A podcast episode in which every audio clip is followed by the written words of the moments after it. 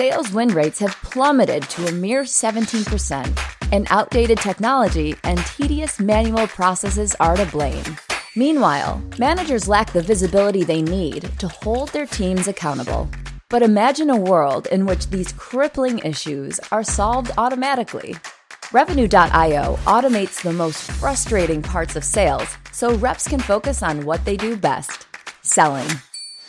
Completely automate pre call research, logging conversation data in your CRM, writing post conversation recap emails, and prioritized outreach.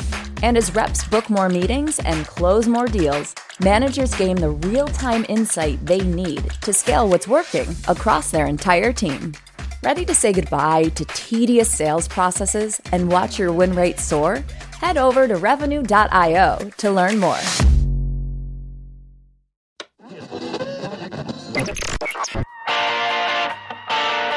It's time to accelerate. Hey, friends, this is Andy. Welcome to episode 647 of Accelerate, the sales podcast of record. And since it's Friday, it's time for another episode of Frontline Friday with my very special co host, Bridget Gleason. Now, today, Bridget and I are going to talk about the value of relationships in sales. Now, there is all type of nonsense being spouted out online on podcasts and social media by so-called sales experts who claim that relationships just don't matter in sales. Well, friends, they do matter. The problem is that so many people don't understand what a relationship means in terms of having a relationship with a buyer. You know, it's not about becoming their buddy. It's not about them doing you a favor or you doing them a favor. No, a relationship in sales, it's, it's a functional relationship. It's a relationship that, you know, is by necessity It happens when two people have to work together or two or more people have to work together to achieve a goal. That's a relationship. It's a functional relationship that leads, hopefully, to the creation of trust. Because without trust, purchases don't happen. So join us, Bridget and I, because we're going to dig into this today. If you'd like to see the show notes for this episode, go to andypaul.com forward slash 647. You know, friends, I've been mentoring and training sales professionals for years now, and you've heard me talk about this in the last several weeks. Is you know one of the most important elements to career success is aligning yourself with a company that develops its employees, values their customers, and has a portfolio of products that can compete with anyone in the market. And that's why, if you're a top performer in your current role and you're looking for a fresh sales challenge to take your career to the next level, then CenturyLink should be at the top of your list. With its recent acquisition of Level 3, the new CenturyLink is a world leader in providing cloud security, real time communications, hybrid IT, and managed services. So, if you want the excitement, challenge, and rewards that come from selling industry leading services to the enterprise, then visit CenturyLink.com forward slash accelerate and join their talent community. That's CenturyLink.com forward slash accelerate. Reach out and see if a career at CenturyLink is the right step for you. Also, before I talk with Bridget, let me remind you that the second edition of the Sales Leadership Accelerated Mastermind for SaaS sales leaders coming up kicks off on April 24th. This is a joint venture between my company and uh, Winning by Design that uh, was founded CEO of Jacco van der Kooij. And we call the Sales Leadership Accelerated Mastermind SaaS Slam for short. And this is absolutely limited to founders, CROs, VPs of sales of high growth SaaS companies. And it's called Accelerated Mastermind because in just two days, you'll become better prepared to transform how you sell, scale, and develop the capabilities of your team to crush your goals. Past participants include companies such as AdRoll, Adobe, MarketStar, G2 Crowd, and others. Also, I want to thank our corporate partners for providing support for SaaS Slam, including Storm Ventures, Outreach, Chorus, G2 Crowd, and Membrane.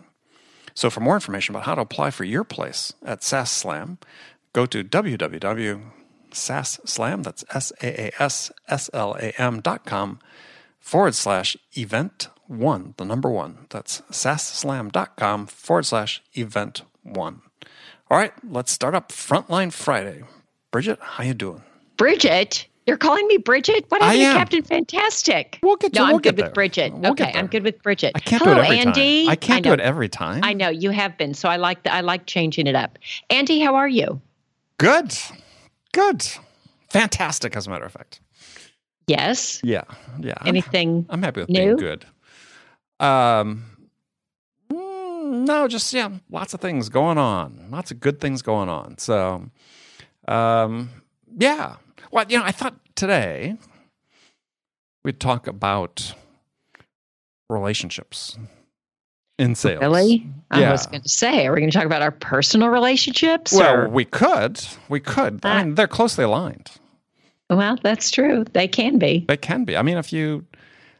So anyway, the, the impetus was is that someone who you and I both know, or at least I know, I'm sure you know of, posted a video on LinkedIn a couple weeks ago, and made this big fat claim that relationships don't matter in sales. And Huh. I and I was thinking, hey, boy, I'm so tired of this stuff. and it's like, I mean, I I could say I disagree violently with this person. I think they're they're out left, you know, they have no idea what they're talking about when it comes to this. But what's your take on it? I, I think that whoever posted it was just trying to be provocative. I, it's hard for me to believe that anybody really believes that. Well, there are people that believe that, and that, this person's not the only one. I mean, I I don't say that I hear it, you know, every day, but I I hear it a surprising amount that people. It's like, well, I don't need to have a relationship with a buyer, and I'm thinking, well, huh, maybe they just don't really understand what a relationship means. Do you think that's the case? Do you think everybody start the ones that disagree or think that relationships aren't important that somehow they think that that means they have to be buddy buddy with their buyer? I, oh, well, I don't know, maybe. Uh, But I think any kind of buying relationship is based on trust. And trust is a really important and key component of a relationship. Well, you, And I, you can't have trust without a relationship, right? Who am I trusting or what am I trusting if not the person? right. And you can't have a good relationship without trust. Yeah. So it's even when I'm buying, let's say I'm buying online and I'm not interacting, th- there still needs to be that element of trust. And also, in a way, even I have a relationship. I have a feeling I, I I need to have that trust, even if it's with a brand or with people that I talk to on chat. There's there's so much that element of trust and whatever that d- rapport can be developed Mhm. really important if somebody gets back to me like i had um i had ordered i think i mentioned to you well i know i mentioned to you before the show started that i just bought a little place in boston and Mhm. so i'm i'm doing some things you know painters and getting stuff ready to uh, for the place Yeah. and i'd ordered something online and there was an issue with it and i sent an email it was early in the morning when i say early i mean early like 5 a.m Before your run. and somebody got back to me right away earlier than i'd expected and it wasn't an automated one you Mhm. could tell by the response and just the tenor and the tone of the reply was there was a relationship i felt good about it i it was pleasant it was helpful it was it made a difference to me and so i think it is important had i just gotten the bots going back and forth I don't know. I wouldn't feel. I wouldn't feel the same way. I wouldn't feel strongly about the brand. I may or may not have completed the purchase. I don't know. So Well, I think with a you know something that's sort of highly transactional that takes place in one call. I mean, okay, yeah. I mean, there's still an element to trust that has to exist. So, so there's a relationship. exactly, There is a relationship. And I'm saying even with the most basic transactional, I still Mhm. think it's important. let alone business to business. So, so there's two definitions of relationship that you have to just go online and search and Google relationships that come up. I mean, there's actually a third, but that's you know talking about more conventional relationships. But one is relationship is defined in the as something that is the way in which two or more concepts, objects, or people are connected, or the state of being connected. So if you're selling something to somebody, you are connected. Mm. You're not necessarily friends, but you are connected for this. So it is a relationship. And whether that relationship develops to a point where they will develop the tr- trust and be inspired by you in order to buy something from you, takes more work. But I mean, at the first part, there's a relationship, or another definition is, you know, relationship is the way in which two or more people regard and behave toward each, excuse me, regard or behave toward each other. Mm. which again is what happens in sales. And so people thinking that, oh my God, it's just not important. Yeah, as you said, maybe they're just trying to be deliberately provocative or they just don't get it. And I think that's I'm I'm concerned that people just don't get it. Yeah, I I don't know how in a in a in a sale that isn't transactional. I guess I'm I, I don't ha- I don't understand how that couldn't be important. What what did what did the what did the article say? What did the blog post say about why it's not important? It's just nobody cares. Uh, I'm trying to remember because there's several that I saw somewhat, hmm. somewhat around the same time. But I, I think it oftentimes boils down to this fundamental misunderstanding about what this connection is with another person that you have. And, you know, you don't, I mean, there, there are times, I guess, I've had it rarely in my career, but a couple times where a customer became a friend. But for the most part, my customers weren't buddy buddy. I mean, yeah, we might go out and have a dinner or drink or something, but but it was completely unnecessary. I mean, I think that that the ideal state of a relationship with between you and a buyer is what I call the fact that they are positively neutral about you. Meaning they don't have negative feelings about you and you're not necessarily a buddy, but they feel positive towards you. And that creates the conditions in which you can develop trust and some form of engagement that that leads hopefully to them being inspired by you to to do business with you. Yeah, I think I think trust is such the cornerstone of it. Because if somebody trusts you, then they are more likely to open up about what the real challenges are that they're having and to allow you as a seller to ask questions and yeah. really have a, a, a productive inquiry. Well, and look if at, somebody doesn't trust you, they're not going to let you do that. Right. So if you look at if anybody's read Stephen M. R. Covey's book, The Speed of Trust, which is a great great book, and yeah, I think one of the the best books written about trust, and also Trusted Advisor by Maister and and our friend Charlie Green. Uh, yeah, he, Covey points out four key cornerstones of trust is I actually I create a little acronym around it, but you know, there's motives, integrity, competence, and execution. You know, your motives have to be transparent to the buyer. You have to demonstrate integrity, which means that necessary you know, cornerstones for trust to develop. Integrity meaning that your actions have to align with your words. That's what integrity means in that case.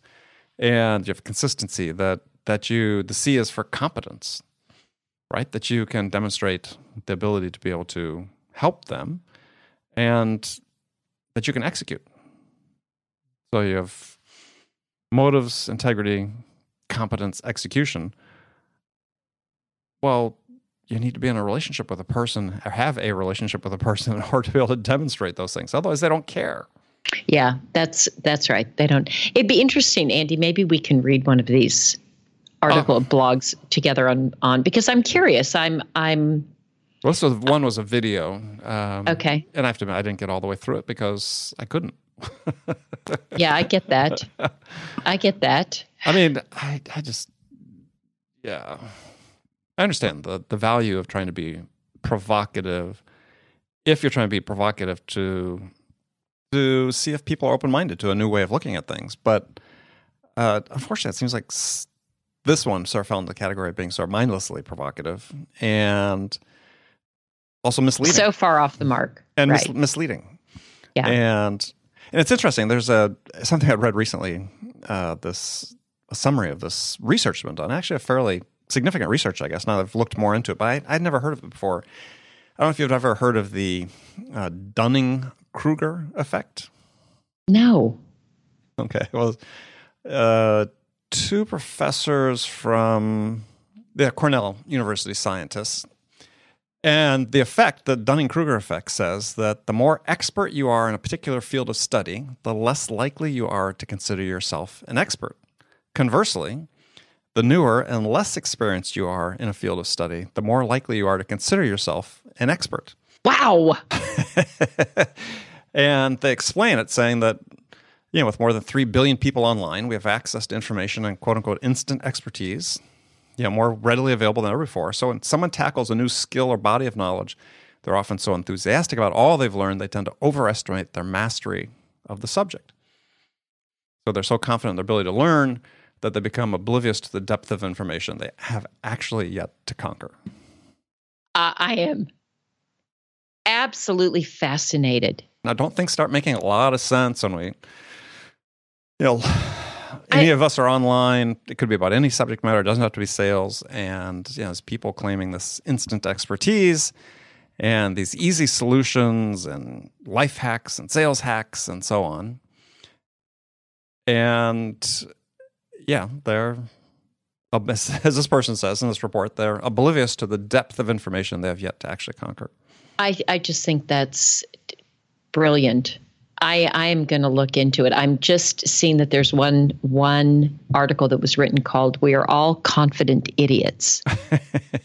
That's a great title. It is, isn't well, it? Well, and, and so one of the lines from this this one article uh, was saying that you know another element of this cognitive bias is that so-called experts eagerness to overclaim in air quotes overclaim stretching the truth, truth with claims about their knowledge that don't hold up under scrutiny and this idea about relationships not mattering in sales is a perfect example of that. Dunning Kruger effect. Yeah. Gosh, that's great. I am definitely going to look into that and read more. I think it's fascinating. Well, and I think that that there's I I feel the the truth of that. I mean, so hey, I've been in sales as long as you've been in sales. uh, ha ha ha! Long. You're saying long. I've actually been okay. in sales. I've actually been in sales longer, right? Uh. and and yet here I am, having done you know 650 episodes of this podcast, and part of what drives me to do it is the fact that I have this painful acknowledgement of the fact that there's so much more I need to learn about sales after four decades of doing it. I, I feel the and, same and, way. And studying it and talking to over the last two years, 650 of the world's smartest people in sales, read virtually 150, 200 books over the last two years on sales and marketing. And yet, all it's done is made me aware of the fact that there's so little I know. Yeah, and that's how I feel with a lot of things. I, I don't know what my issue is. I'm sure that somebody has diagnosed it somewhere of what mine is, but I I don't typically feel like an expert. I, I'm always feeling that there should be, you know, more for me to learn. Yeah. So here we are. We are exemplifications of the Dunning Kruger effect. And yeah, I just found it, I, I was fascinated when I read it too, because it's like, oh, now I get it, everything that's going on. But, um, you know, you just got to be careful. And we're going to, in a future effort episode, excuse me, we're going to talk about this some more. Uh, yeah, there's so much content out there, so many promises and claims made by quote unquote experts that can't stand up under scrutiny. This idea mm. about relationships being unimportant is certainly one of those. And certainly, I'm sure most people listening to this have experienced that themselves, is the, the importance of relationships. I think the people who sometimes claim that not important are the people that f- have more difficulty at the task of you know connecting and doing that preliminary connecting and engaging with someone. Right. And it's true. It's not. It's not. Um, I don't think it's something you're necessarily born with, though. Again, in a future episode, we're going to talk about whether or not perhaps that is something you're born with. But I think it's it's something. It's a skill you can develop and an aptitude you can develop. Because I'm introverted and I've gotten pretty adept at, at quickly connecting and engaging with people. So it can be learned and practiced and become a habit, but it's a fundamental skill in life. I mean, if you say it's not important in business, then you're making the same statement, I believe, that it's not important in your personal life. And of course, right. relationships are important. Right. Well, I think it's very, very interesting, very provocative, but like you said, maybe uh, this person is suffering from the Dunning Kruger effect. whatever they call it. the, I love it. I'm that gonna is use- the, I'm the Dunning Kruger effect. Yes. Yeah, I'm going to use that. I'm going to try to use it three times today. I think I can just, you know, I was going to say just walk around the office, but um, that wouldn't be fair to my colleagues. But I love it. I, I think it's just fascinating. Right. Now, just be careful though. If you say it too often, then you're going to be suffering from the Dunning Kruger effect by Uh, by feeling like an expert. I feel like an expert on it, even though you've just heard about it. So you have to be I know. careful. I do. I do have to be careful. See, I could be, people could be saying that about me. That's right. That Captain Fantastic. She's suffering. Captain Fantastic. She's suffering from the Dunning Kruger effect. Well, actually, the the scientific name of the Dunning Kruger effect is fantasticitis. Oh, dear. It Yeah. all comes back to that, doesn't It it? all comes back to that. Yes. it all comes back to that. All right, Bridget, Captain Fantastic. We're at the end for All right. As always, It's been fabulous. We will talk to you next week, friends. Make sure you come back, join us again next Friday. We'll be here. that we will.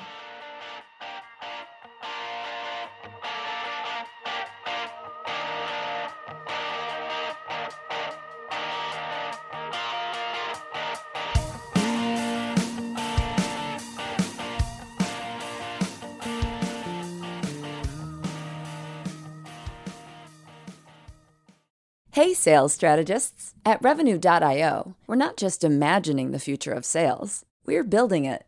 We offer the world's most complete platform for revenue teams, and we're featured in the most recent Forrester Waves for both sales engagement and conversation intelligence. With Revenue.io, you can slash call prep time to seconds, guide your reps in real time to have more successful conversations. And after calls, we generate ready to send recap emails so sellers can keep deals soaring toward the finish line at light speed. See the future of sales now at Revenue.io.